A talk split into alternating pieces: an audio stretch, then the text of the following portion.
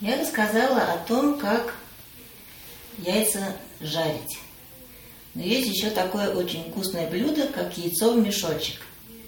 Его мало кто умеет готовить хорошо, но секрет очень простой. Всего-навсего нужно засечь время после того, как яйцо закипело. Но для этого еще перед этим важно, что когда яйца кладутся для варки, нужно подобрать правильную посуду. Плохо класть одно или два яйца в большой объем воды. Этот объем воды будет очень долго вариться. Во-первых, тратится энергия, тратится время. Во-вторых, очень важно, чтобы яйцо закипало определенное время. Поэтому воды для варки яйца в мешочек должно быть примерно, ну, они должны быть чуть-чуть покрыты водой, яйца, положенные в ковшик, допустим, какой-то. А объем ковшика должен быть чуть-чуть шире, чем вот лежащие в нем яйца. Ну, то есть два яйца помещаются свободно, чтобы они там свободно вращались. Но ковшик должен быть чуть-чуть пошире, чем эти два яйца. Это вот правильное соотношение воды, которое позволит сварить хорошее яйцо в мешочек. Ставится ковшик с яйцами и водой на огонь. Включается, ну, достаточно такой интенсивный режим. Не самый сильный, но достаточно интенсивный. И вода должна закипеть примерно в течение двух минут. Двух, двух с половиной минут.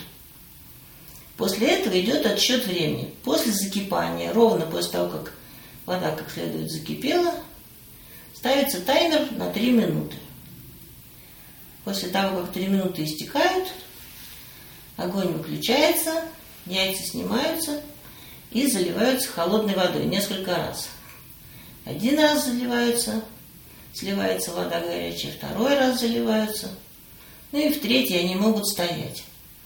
Это нужно обязательно сделать для того, чтобы хорошо отходила скорлупа. Если этого не сделать, если яйца оставить в воде в горячей, они, во-первых, будут дальше томиться и вариться, и уже не будет никакого мешочка. Во-вторых, они будут плохо чиститься. Поэтому остывать они должны в холодной воде. Что такое яйцо, мешочек? Ну, наверное, все знают. Это твердый белок, и мягкий, такой прекрасный, вкусный желточек внутри. Ну и, наконец, есть еще возможность приготовить гренки. Мы уже говорили про, гре... про хлеб, как его можно использовать. Вот еще одно использование хлеба, но уже в соединении с яйцом. В отдельной мисочке приготавливается сначала такая как бы заправка. Яйцо, одно или два или три, в зависимости от того, сколько хлеба нужно использовать. Туда наливается также немножко молока, как для омлета примерно. И все это солится. И следующая операция – разогрев сковородки, смазывание ее сливочным маслом. И когда уже будет достаточная температура, туда выкладывается хлебушек. Что с ним перед этим происходит? Мисочка с подготовленным яйцом и молоком ставится близко к сковородке. Рядом ставится нарезанный хлеб. Потом каждый кусочек хлеба берется, обмакивается в подготовленную жидкость, так нажимается, чтобы хорошенько впитал молоко с яйцом с одной стороны, потом поворачивается с другой стороны, нажимается и быстренько-быстренько кладется на сковородку. Да, я еще забыла упомянуть, что вот это яйцо и молоко в мисочке нужно обязательно взбить, чтобы не было яйцо, плавающее в молоке. обязательно это, этот состав, яйца с молоком, так же, как и для омлета, обязательно нужно взбить венчиком или миксером, чтобы была такая желтая жидкость, бело-желтая. Это будет как раз то, что надо. Такое однородное, пышное, пышная заливка, в которую окунается хлеб. Причем хлеб даже может быть не обязательно прям мягчайший. Можно даже использовать хлеб уже вчерашний. Он разогревается и выкладывается на сковородку. Посолить можно все это и даже нужно. Либо на стадии, когда размешивается яйцо с молоком, либо уже когда хлебцы пекутся. Можно и посыпать каждый какой-то солью. Хлебцы, эти булочки, обжариваются с двух сторон, становятся румяные, очень ароматные. И лопаточкой все это выкладывается на блюдо.